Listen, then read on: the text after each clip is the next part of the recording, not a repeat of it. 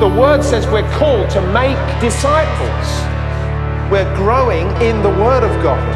Jesus Christ was sent to be our Saviour. This is the Bromley Town Church podcast. We pray God speaks to you through this message, blessing you as you live out God's word. Stream or download other sermon podcasts via the Bromley Town Church website or by using the SoundCloud app. Head over to bromley town church dot com.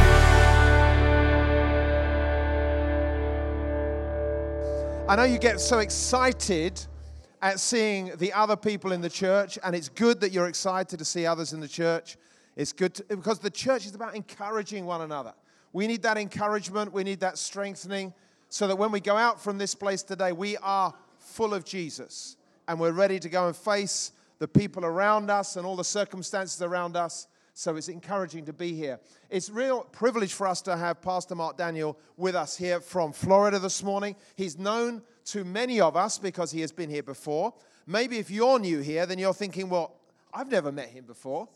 So I just want to say to you, first of all, Mark is a dear friend of mine. We have worked together and known each other for many years. But Mark isn't just a, oh, an American preacher that's popped over here. In the Bible, it talks about the church being founded on apostles and prophets and teachers and pastors and all those sorts of things. They're found. That's what the church is founded on. And Mark, for me and for us, is like an apostle. He comes amongst us, and he has spent time with me and Clive, and we've met with various people in the church this week, and it's about giving us apostolic insight, and he is here to help us as a church, to encourage us, to add to our foundations, to pour a little bit more concrete into our foundations, to mention to us sometimes when we're not in the right place. It works both ways. It's not just all like, hey, you're doing a great job. Sometimes there's a little bit of adjustment and help that's necessary. And Mark, we're very grateful to you for that. So well, let's welcome Mark as he comes to preach to us this morning. Thank you.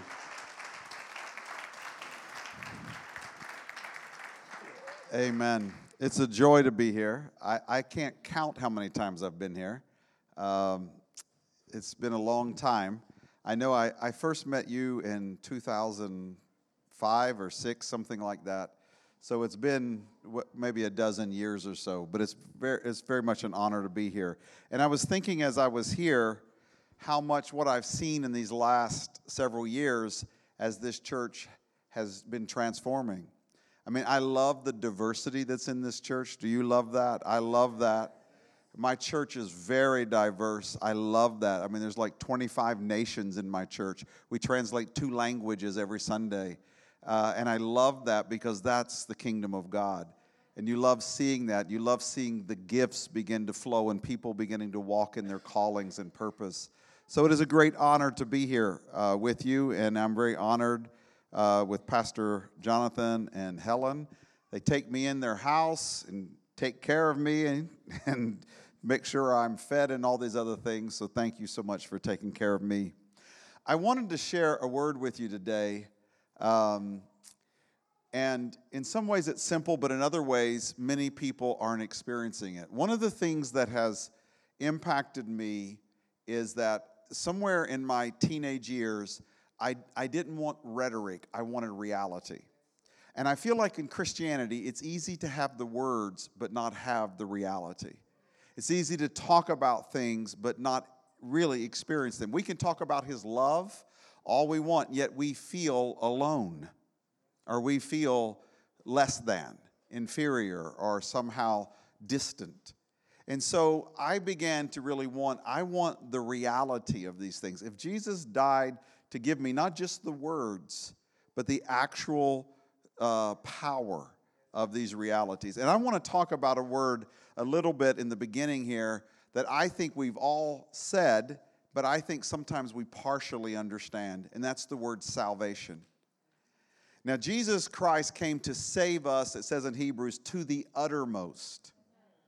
It's not just, because when you, many times you come to Christ, you experience Him saving you from a sins or patterns of sin that you may be in at that time in your life. But you realize your salvation was not just back there in nineteen whatever it was, that it's something that is to be ongoing.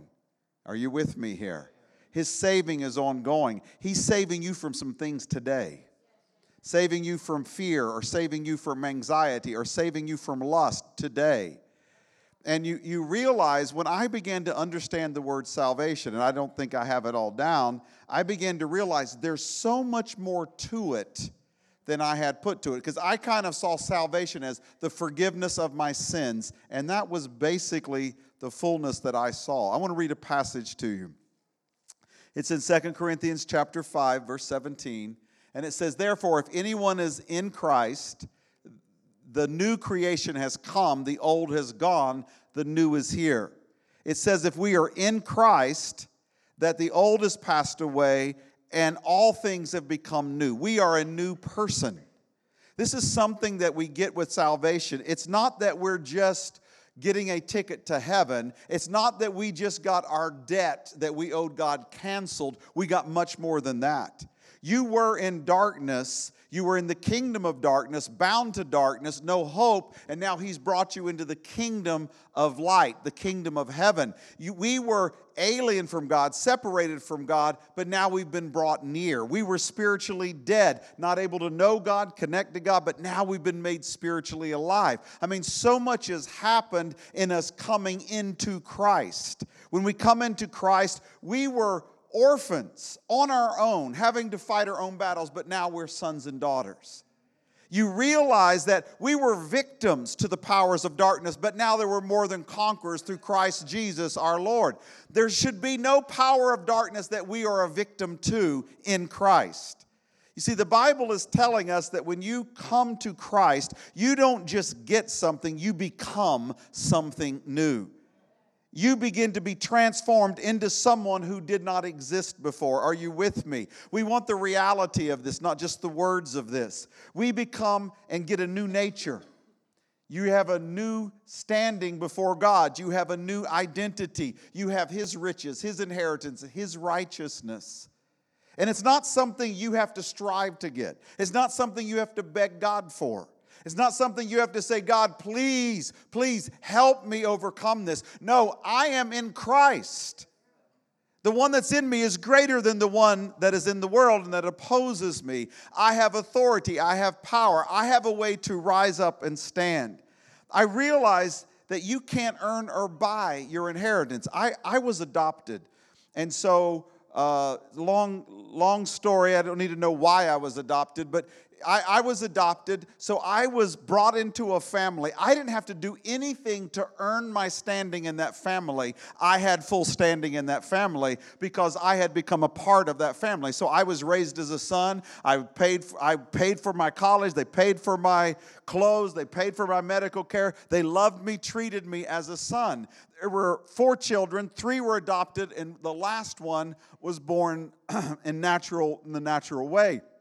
But I was not treated as a second-class son. I was treated as a much-loved son because I was brought into that family. I didn't have to earn that standing. I didn't have to try to do something to merit that favor. I was given it because I was brought into that family. Somebody say amen.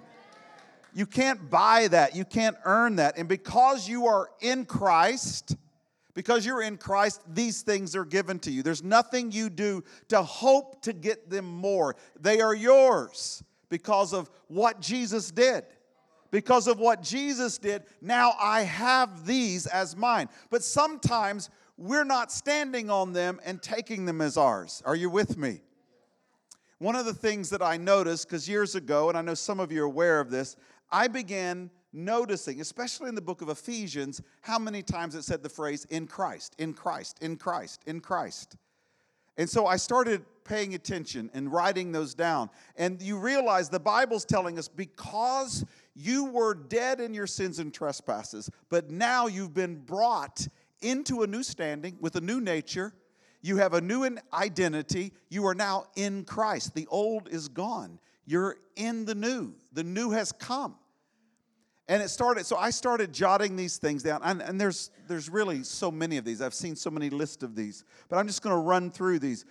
In Christ, I am the light of the world. In Christ, I am the salt of the earth. In Christ, I am chosen by Christ to bear spiritual fruit. I am a son of God, and God is my Father. I'm a joint heir. Do you know what that means? That everything that belongs to Christ belongs to me. Are you with me? You, I am the temple of God, the dwelling place of God. His Spirit dwells in me. I am chosen of God, holy and dearly loved. I am justified, completely forgiven, made righteous. I have received the Spirit of God in me that I may know the things of God. I may approach God with boldness, freedom, and, and confidence because of Christ and what He's done. I've been made complete in Christ. I lack no faith to fulfill my calling and purpose because I've been given a measure of faith. I may, I, Satan has no right to have any supremacy over me, no stronghold over me, because Jesus Christ dwells within me, and He has defeated all the works of the devil. See, these truths are things that should be our reality, because they're ours in salvation. One of the things that I realize, because I think all humans, we are flawed, we have ways that we think that are not the way that is the truth of God. And so I had a wanting to gain approval or acceptance, to be embraced. So I was trying to earn that and earn that. In my early years with Christ, I was constantly feeling like I was not good enough. I was not doing enough. That there is always ways I could have done more or been better or accomplished more or shared my faith more or read more or prayed more or done something better. And so I always felt like God was displeased with me until I came to realize that my right to go boldly before God is not based on me. It's based on the blood that Jesus shed. And it's my confidence in that blood that it satisfied the holiness of God, that it cleansed my guilty conscience, and that that's the only The only thing that allows me to come boldly into the presence of a holy God is Jesus Christ. My best day doesn't earn me the right to be there. It is what He's done and my trusting in what He's done. So I want to talk for a minute about what I feel like is a foundational sense of standing on who we are in Christ. I really believe the fight of faith is brought down to three things. I got to believe God is who He says He is. I've got to believe that, because all hell tries to get me to doubt God's love, doubt God's faithfulness, doubt God's power, doubt God's control, doubt God's got it. And I've got to stand and hold up the Word of God. I got to believe I am who He says I am. I got to believe that I am, because if I believe that I'm, I'm spiritually weak, inferior, I can't do much, then I'll live that way. But if I believe that I have been adopted, accepted, I have been chosen, I, I didn't even choose Him. He chose me and appointed me to bear fruit, that He has a calling, a purpose on my life, and that I can live in His power and authority, then I'll live like that. And I got to believe that He'll do what He said He'll do. If you fight to stand in those three things, you begin to live what the Bible says instead of feeling like I'm not even touching the reality. So I want to talk about one thing that God says you are and that I am, and that we really lock that down in our hearts, because I believe it changes everything. I believe it's one of the most fundamental things. Now the Bible says, you realize that Jesus said, no one knows the Father except the Son. And no one knows the Son except the Father. And He said, you can't know God. God is so far beyond human minds that you cannot comprehend Him. The moment you try to fit God into our finite mind, we've just reduced Him. And we made Him. It's like I have a granddaughter that's three. Her concept of the world is, is very small. She doesn't understand so many things. My concept of God is very small. And the only way I come to know God, Jesus says, is if the Son reveals Him to me. When the Son reveals the Father, I come to know the truth of who God is. So Jesus Christ not only came to the earth to die and to pay the price for our sins and to rise again, but He came to reveal God to us. He came to show us who God really is, because people start worshiping all kinds of things. They get all kinds of concepts. In my land, people get a little bit of the Bible. They get a little bit of Oprah. They get a little bit of this person. They get a little bit of that. They put all that together, and they let that form their view of God. It's so flawed. You can't know God. Jesus says, no one knows the Father except the Son and who he chooses to reveal him. You're even, it says, no one comes to the Father unless he draws them. He draws them. So Jesus Christ came to reveal God to us. And the thing that's amazing is Jesus, when he came here, how did he refer to God?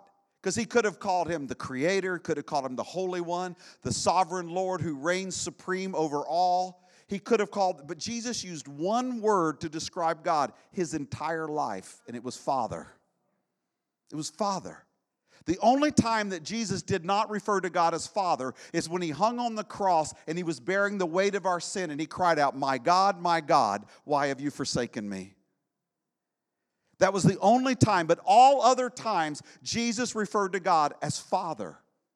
And then, even when he taught the disciples, he was teaching us how to pray. I think one of the key things, especially you realize in the Old Testament, they did not talk about God as Father. Jesus, the Son, brought this revelation to us. And when they said, how can we pray? The key question is, how do we address God? When we go before God, what do we call him? And Jesus said, our Father, who art in heaven, hallowed be thy name. You're approaching your Father. Yes, he's Creator. Yes, he's Almighty. Yes, he's holy. Yes, he's all these things. But you're coming before God as your Father. To understand that, to begin to feel that, it begins to realize, I'm telling you, this changes your faith, your prayer, every aspect of your reading, when it begins to become, God is not just a distant deity. He is not just a lawgiver. He's not just the, the judge we will stand before on that final day. He is my Father, and he chose to father me. The Bible says in John chapter fourteen, verse six, Jesus said, I am the way, the truth, and the life, and no one comes to the Father except through me. Listen to this. This verse has two things that I think are important. It tells us that there is a way, one way, and there is a destination. Jesus said, I'm the way, and the destination is the Father. The destination is for him to bring you to the Father, that you allow God to father you. Are you hearing me? To allow him to personally father you, that God's choosing. I want to play the role as a father to you.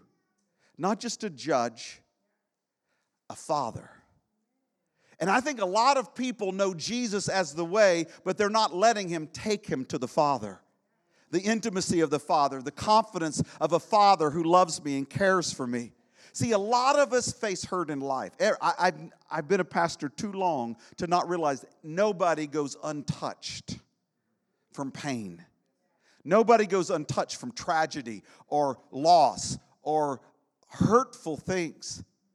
I mean, you look around the world and you see the abuse that has come, the neglect that has come, the rejection that has come, all these things that come in. And you realize it's not just that people, because we're in a sin-stained world, have done harm to us, but we also have an enemy of our soul who takes that harm and then tries to speak death over us. He tries to attack our sense of who we really are. See, nobody loves you. See, you're always going to be alone. See, you'll never accomplish anything. See, you got an enemy who takes the harm and tries to speak death. And tries to speak destruction.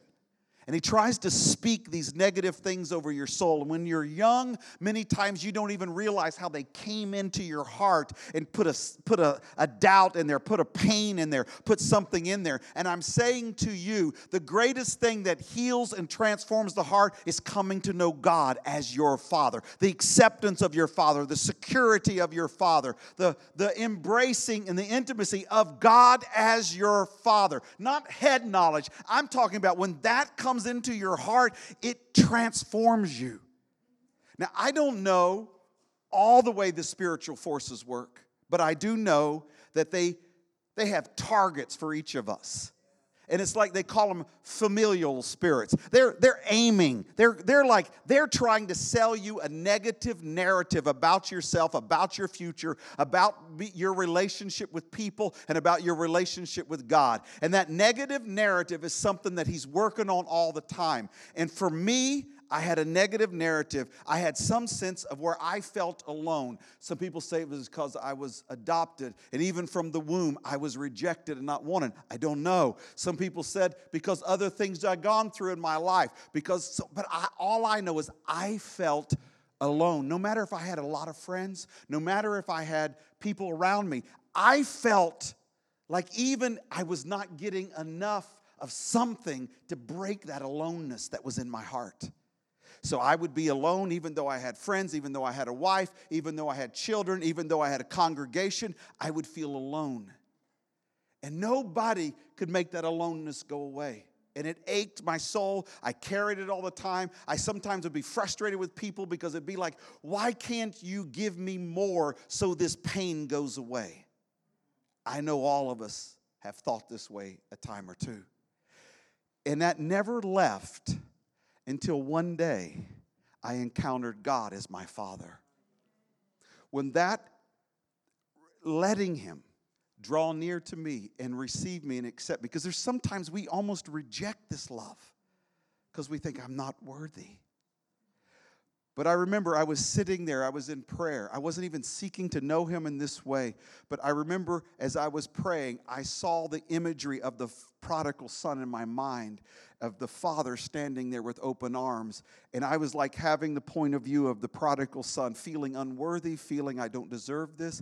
But I could see the father with his arms, and I just ran in my mind's eye to him and allowed him to wrap his arms around me. And I cried. I cried the hardest I'd ever cried. And the words that I said as I cried is, I've been looking for this my whole life. I've been looking for this my whole life. I cried for like forty, forty-five minutes, and I cried, and it felt like layers of pain, layers of this, this stuff that I don't even know what it was or how it got there, but you know you carry it. You carry it. I mean, I know people that are in their eighties, and they're still trying to prove that they're something. Why are they still trying to do that? They accomplished things in their life. Why are they still trying to validate themselves? Because, friends, I'm telling you, there is a place that only allowing God to be your Father and receiving that love, that it can begin to satisfy these deep things inside of us. I honestly believe there's abandonment issues, there's isolation issues, there is rejection issues, there's a searching for significant issues, there are scars that have come from abuse and pain that nobody can heal but except letting the Father father you and receiving that. See, this is the fundamental truth. God is my loving Father, and I am His much-loved child. I belong to Him. He chose me. I am His and He is mine. I'm not alone. I'm not forsaken. I'm not forgotten. I'm not unloved. I'm not unwanted or unworthy. He chose to father me. Galatians chapter four, verses four through seven says this. But when the set time had fully come, God sent His Son, born of a woman, born under the law, to redeem those under the law, that we might receive adoption to sonship, because you are His sons. God sent the Spirit of His Son into our hearts, the Spirit who cries out, Abba, Daddy, Father. So you're no longer a slave, but you're God's child. And since you are His child, God has made you an heir. You're chosen, you're accepted, you're adopted, you're redeemed, you're dearly loved. And many people, that may be a truth that they know. Let's, okay. That may be a truth that they know in their mind, yet in their heart, it's like it's never broken through. Are you with me? It's like their hearts have never let that touch them, never let that come to them. Understanding this is really beginning to allow God to father you. I may know Him as a Father, but I don't allow Him to be my Father. I don't allow Him to play a role as my Father. I live as though I am an orphan. I live as though I'm on my own, got to fight my own way, figure out my own way. I've got to try to hold my own self up. I do not have a Father who is ready to receive me, care for me, and lead me. So I want to talk about three benefits of knowing God as Father. The first one is personal identity. All around us, people have struggled with, I mean, we seem to be coming into a day and time when people struggle with what their identity is. And they're beginning to become identity-less. And so people struggle with their identity, and they seem to be saying, hey, uh, I'm struggling with this anxiety. I'm struggling with this negative self-image. I'm struggling with this need to feel accepted or not rejected or all this. And they're trying to find a way through all of that. But I'm saying to you that knowing God as my Father is the only way you begin to come into your true identity. Trying to get people to validate you will never work. They never work. Sometimes they hold you up. Sometimes they pull you down. Sometimes they think you're great. Sometimes they don't think you're much at all. That's just the way people are. People will always be that way. One time some people were complimenting a message I had given, and some guy said, how do you not get a big head listening to that? And I said, there's plenty on the other side. I don't ever have to worry about that. You realize, I, I really wish we could see that the enemy is trying to create in us a great sense of a negative identity. He's trying to tear down who we are, as a, who we think we are as a mom, as a father, as a husband, as a wife, as a Christian, as an employee. In all these ways, he's attacking. Now, some of us act like, nah, he didn't attack me. Like, we got it, man. I'm, I'm confident in who I am. But I've found those people also struggle. They just try to act like they don't. And like they're all got it all together. Yet inside, they're pushing themselves so hard because they're trying to prove, see, I am worthy in some way or another. And you realize, I, I, you realize God gave us in Christ what we needed to stand against this attack of the devil. He gave us, and it is to come in and realize I have a Father. I belong to Him. I am not unwanted. You want the evidence, devil? It's because He adopted me. He chose me. He brought me and made me His own. And as you begin to embrace that, then that means God's love, God's acceptance, God's declaration of who you are begins to find place in you.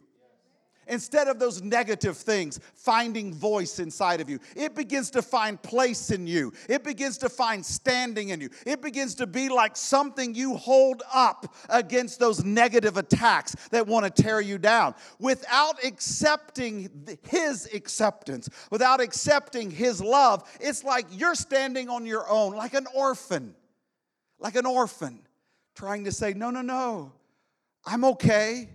And yet you don't even hardly hold it strong because you have your own doubts. I realize that this orphan spirit is very much something that people in the church walk in.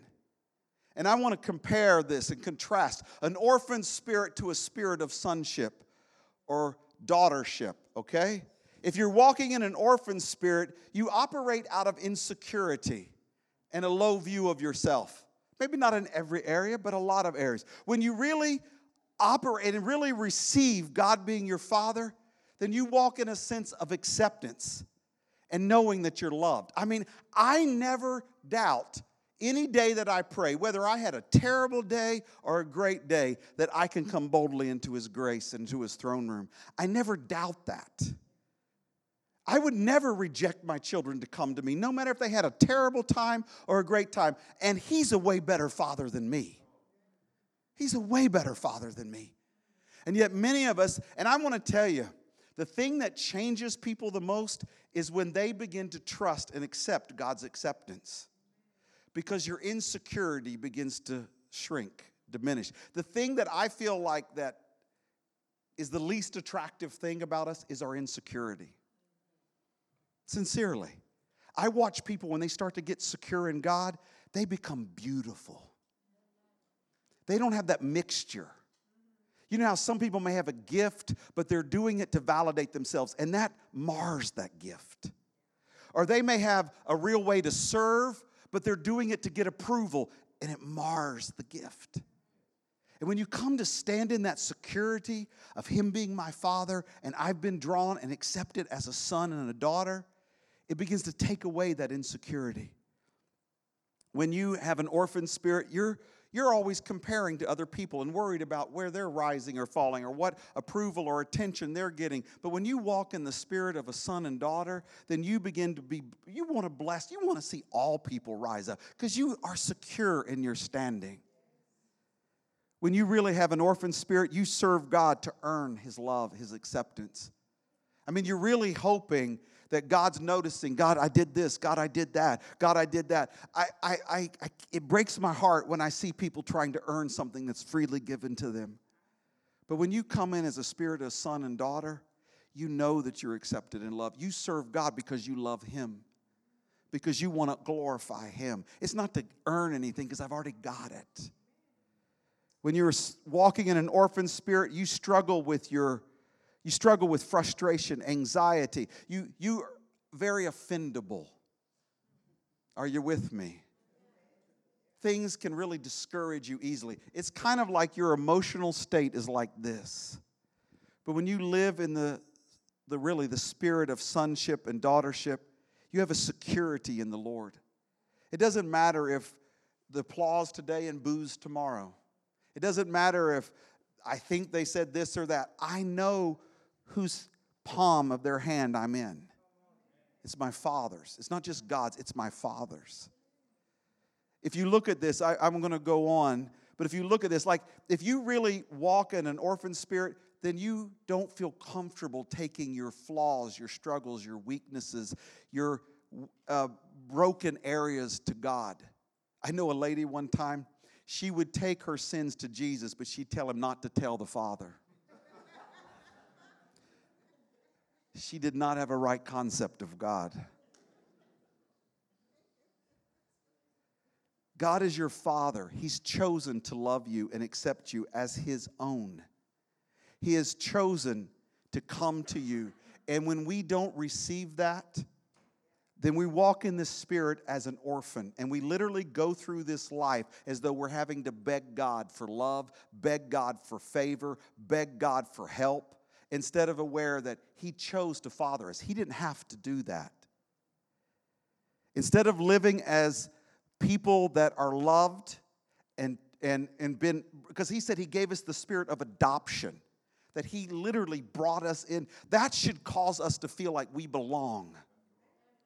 That we belong to Him, that we have the right as sons and daughters to come before our Father, not because of our merits, but because of what Jesus Christ has done.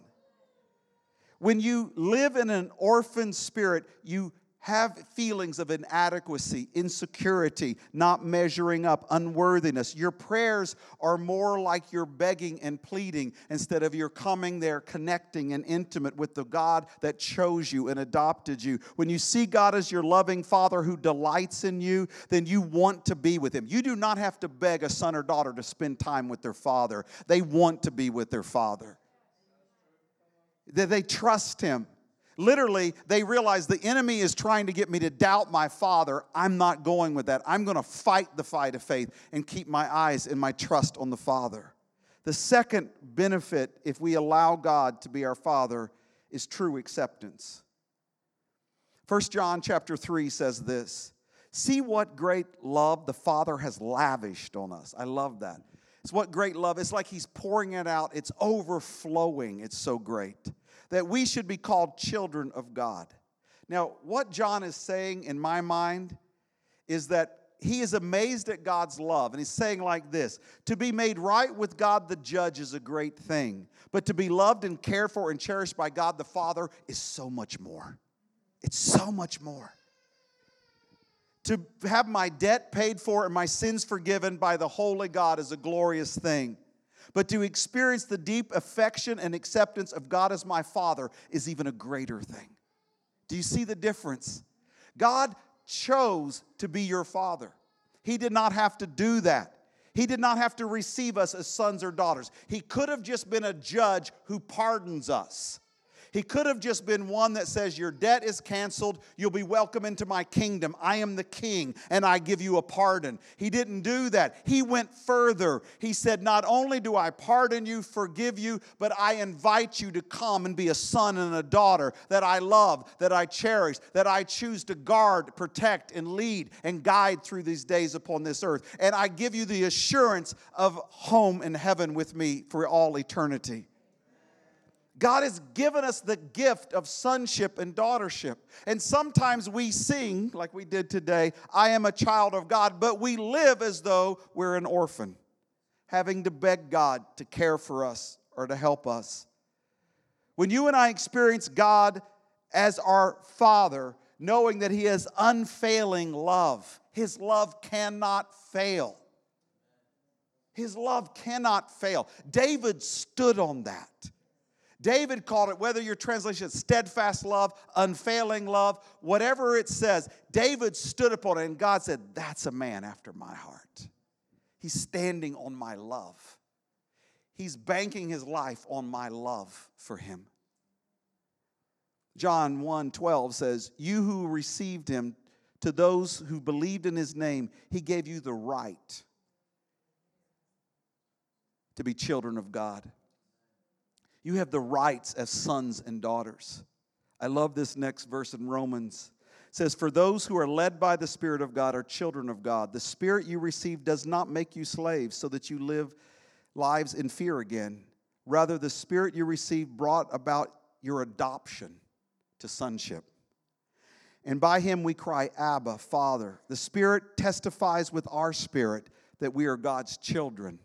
That negative narrative will only begin to die down when you begin to listen to the Spirit of God and begin to receive the love of God and begin to receive the, the Him speaking those words as a father would speak over a child, of blessing and of favor, of care.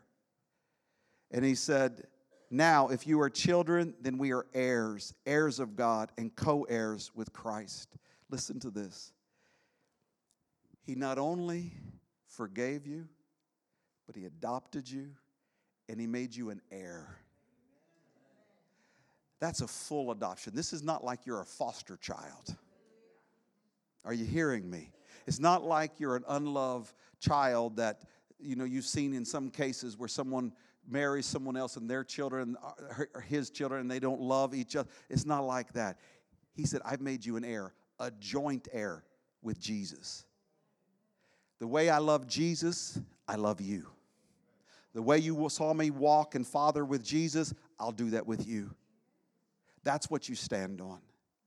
You're a joint heir with Jesus Christ. When you became a Christian, you probably didn't understand that. You knew your sins were forgiven. You maybe have known that God was giving you mercy and grace, but maybe you didn't know that you were adopted and made his own, that he was committing himself to you as a father, that he'll never leave you, he'll never forsake you, that he was desiring to be your father, that he's telling you, you can relate to me as your father. You can come to me as a father whose arms are open to you, that I will cherish you and love you, that I will receive you. I honestly think the thing that makes you the very best parent you can be is when you let God father you.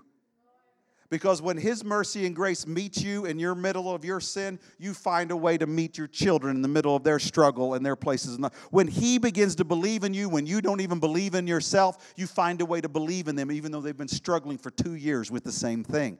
You find a way to begin to parent that you've never been able to parent because you're receiving something you never got from human beings. You're receiving something that comes from God's heart and God's life as you allow him to be a father to you. I honestly believe that because this orphan spirit, we live as though asking God, invo- trying to involve God in our daily life, trying to do all of that, we don't want to bug him.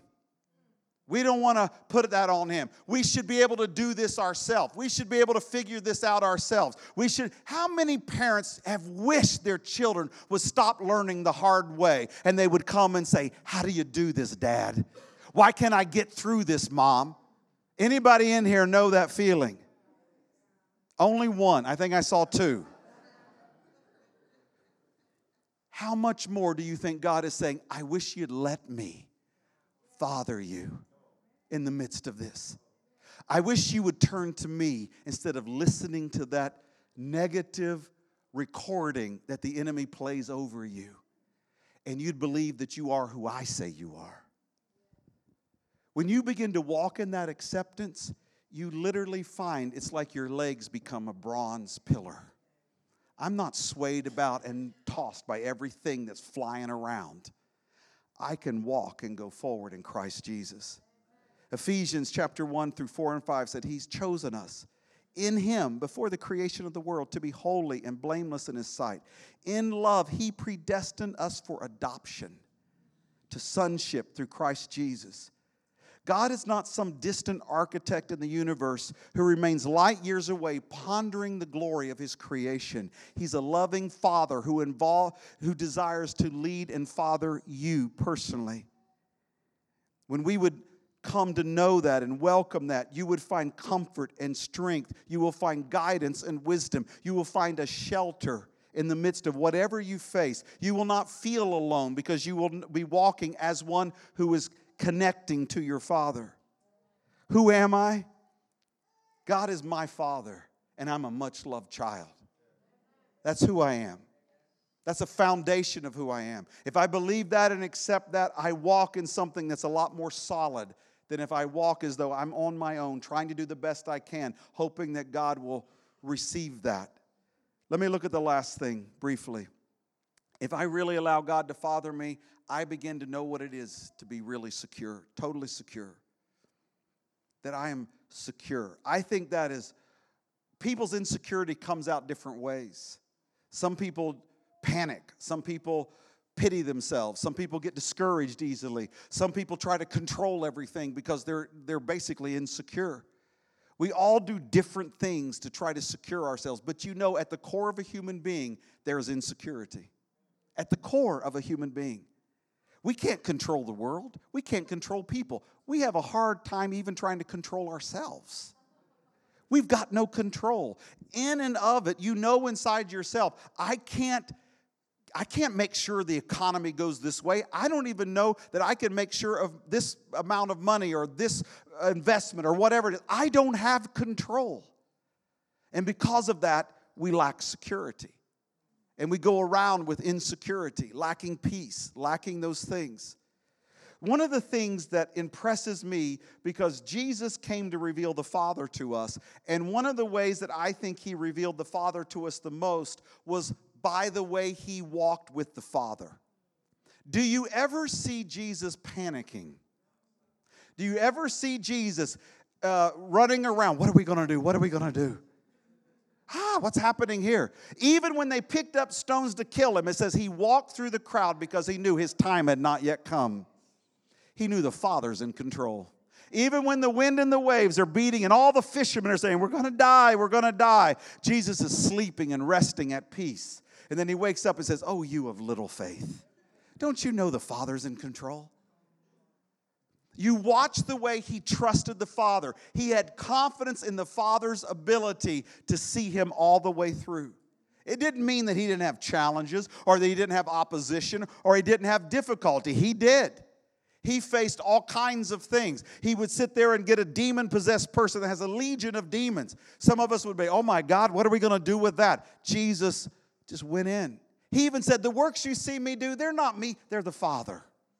I just trust him.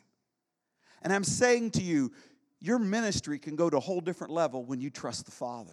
Your life can go to a whole different level. Because I tell you what, everybody panicking, nobody's seeing what the Lord is saying and going through. We're all just being stopped. The enemy's buffeting us, entangling us, twisting us up, knocking us down, putting us in the same pit over and over again because we're not trusting that the Father's got us. And there's no thing the enemy can do because he cannot thwart the purposes of God. All hell can make it feel like we're not going to make it, but I know we're going to the other side because the Father is, that's where he says we're going. There's a security in the Father. You don't panic. You don't try to run in and do all that you do. You literally can rest assured that the one who called me is faithful and he will see me through. Jesus said in Matthew ten twenty-nine, are not two sparrows sold for a penny? Are not one of them will fall to the ground apart from the Father? The Father knows even when a sparrow, who's not even worth but a penny, she's not worth anything, but even the Father notices when that one falls to the ground. And he goes on and says in two verses later, how much more valuable are you than that sparrow? There's nothing that goes on in your life that he's unaware of. There's nothing that he will not be there. I, I remember when I was a little child, we had gone to a sporting event, and I got separated from my father, and I was panicking because it was like those big stadiums, and I was lost, and I couldn't find him. But I remember the moment I saw him, and I felt his arms wrap around me, it was all okay. There are times in which only you coming into your Father and knowing he will never leave me. He will never forsake me. He will never forsake me. And you meet him in that place and you feel him wrap his love around you. And you can stand up and say, all right, now what's the way through? What's the way through? Because I want to go through. You know, the thing I want to do this to end the service is this. I really want you to come into the place that you can say, Father, I want you to father me. I want you to open my heart. I want you to touch those places that I've closed off, locked down. I want it to go way deeper than it's been going. And I'm asking you, open my eyes, open my heart. I honestly believe that some of us, that cry that can begin to form right now, maybe it will be answered a week from now, or maybe it'll be answered this evening, or maybe you'll have a dream, or maybe what, what you're saying is, what you promised me, I want to live in and take hold of. I don't want to miss what Jesus Christ died to give me. I don't earn this. I don't merit something to reach. This is freely given to all who are born again. So you're not begging God to give you something he's reluctant to give. But you need to open your heart, because some of us can just stand back and stay like an orphan. Whether we think we're not worthy, whether we think we just want to stay mad at the way life has been, whether we want to live in our woundedness, whatever it may be that wants to hold us back, we need to say, no, no. I want you to father me. I want it to go deeper. I want it to heal insecurities. I want it to transform me. I want to start living like a much-loved child and know that I'm assured of your glad welcome. So let's rise up. And if you really have that prayer in your heart, I want you to raise your hand up. Just raise your hand up to God, to the Father right now. Just raise it up. Some of us are men that we're literally realizing we've not let him father us, and we need to humble ourselves in saying, God, I need it. I need you to father me. I need you to lead me. I need you to walk me in further than I can go. I just need you to take hold, take charge. I can't get there with my own wisdom. I can't get there with my own efforts. I can't get past certain points. So, Father, I want to say, and I release myself to you. Take me where I can't take myself. Take me beyond the sticking points. Take me beyond the fears, the wounds, the insecurities, the lies, the doubts. Break through that negative voice of the enemy that's tried to speak over my identity, my future, who I am. God, I want to walk in the truth of the identity Jesus Christ gave me. Even let your own mouth start to come into agreement. I want to know you in a more intimate way as Father. I want to know your fatherly love. I want to know your full acceptance. I want to know I am secure in your hand. I want to know what it means, Lord, to really see me as a much-loved daughter, as a much-loved son. Begin to let your voice out. Break through the wounds, the rejection, the aloneness, the isolation. Break through the insecurity, the inferiorities. Break through those things that have been like a dark cloud trying to hold me back and pin me down, that have been trying to change my personality, that have been trying to re- reduce my impact, that have been trying to hold love back from me. God, I want to say, break through my mindsets, break through my attitudes, break through the lies that have been put over me. Jesus Christ, you died so that I could live in a spirit of a sonship and daughtership. You died so that I could know what it means to have the Father's embrace and His acceptance. Tell God right now, I don't want to stay in this orphan spirit. I tell this orphan spirit, get behind me in the name of Jesus. Woundedness, get behind me. I want to come to the Father. Talk to Him. Keep speaking to Him right now. Just Just keep talking to Him. Let your voice be heard. Let your voice come to the one that chose you, adopted you.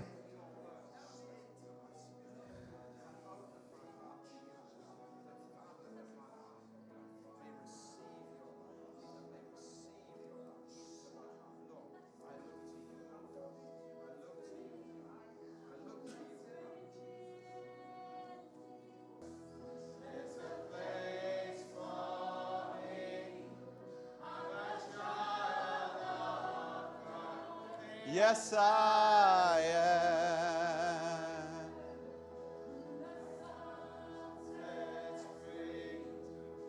It is free indeed.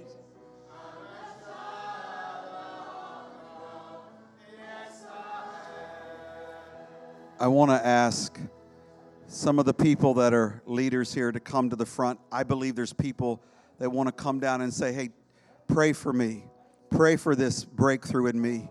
Just, Jonathan, get a few people. Just, we, I want you to come and say, I want you to pray. I want this orphan spirit broken. I want the love, the acceptance, the security of Christ to just begin to come and flow in my heart. It says if two or more were gathered together in agreement, that He's there. So I want you to step out. If you just really want, say, please pray with me right now.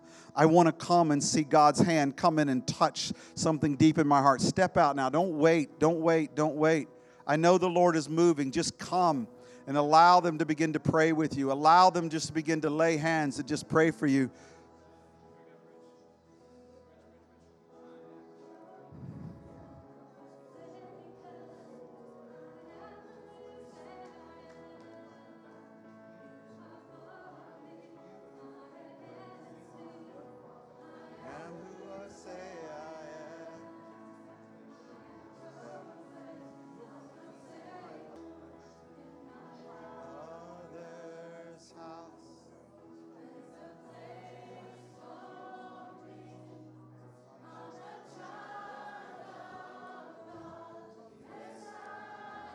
Father, we set our eyes upon You. We draw unto You. We do not want to listen to the noise around. Lord, even let these passages that we've read, God, let us begin to rise up in faith. This is the Word of God. This is the counsel of God. This is the truth of God. It's not wishful thinking. It's not me just trying to say something to myself. This is the truth of what Jesus died for. I am adopted. I do belong to You. You are my Father. I am Your much-loved child. I belong to You because of Jesus Christ. I may cry out to You, Abba, Daddy, Daddy. Do a work in me. I do not want to live in distant and remote and disconnected from You. I want to come in. I want to know the fullness of Your embrace. I want to know the fullness of Your acceptance, Your security, and Your love. I want to know the fullness of who You created me to be. I want to walk in the fullness of my true identity. I don't want to go around with these mars, these blots, these stains the enemy's trying to speak over me. I'm praying by the blood of Jesus Christ. You break every lie. You break every generational sin. Everything that's been in my family that's been trying to hang on to me. I want to walk in the truth of who You are and who I am. You are my good, loving Father who will not fail, who will not forsake. And I am Your child, and I praise You. God, we pray for You to push back the darkness that tries to intimidate us, that tries to make our heart shrink back. We say, I will not shrink back. I will not be afraid. I will not live in the lies of the enemy, but I will go towards you.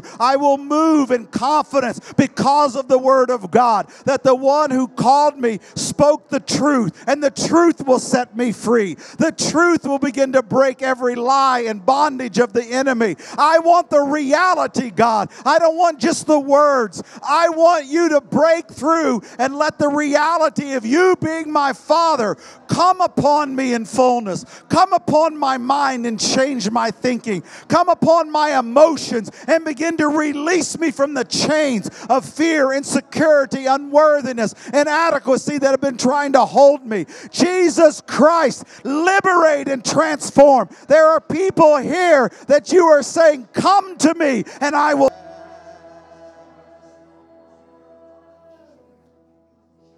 Lord, we praise you. Just stay there before him. Just stay there. Lord, draw my eyes to you. Draw my heart to you. Lord, you said it's by your faith you are made well. By your faith, Lord, we trust that what Jesus did, that he made it possible that we that were far away have been now brought near, that we that were under wrath have now been adopted as sons and daughters, that we were spiritually dead, now we've been made alive in Christ Jesus. It's not anything we've done, it's all been him. So we come near to you, God. We come near to you. We come near to you. We want your love to break through the hard places of our heart. We want your love to begin to break through the negative thoughts in our minds. We want your love to begin to transform even the very way we see ourselves. Just speak to him. God, we want to see the love that you have as a father for us as your child. We want it to come into the core of our being. Let it be, Jesus. By your word, this has been done. By your sacrifice, it says that we've been given the spirit of adoption. God, let it be in me. You said the spirit in me can cry out to you, Abba, Father.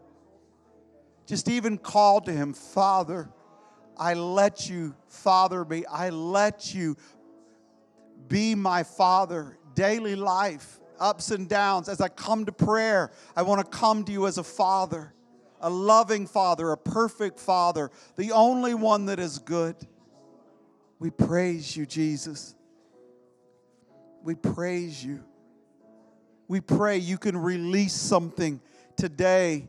Release something that can begin to grow like yeast and leaven and begin to spread throughout the entirety of our consciousness, of our thinking, of our emotions, of our, of our will, God, that there can be something that begins to break into us that allows us to approach you differently, that sees you for more of who you really are. We love you, Lord. We praise you, Lord. We just bless your name. Yes, Lord.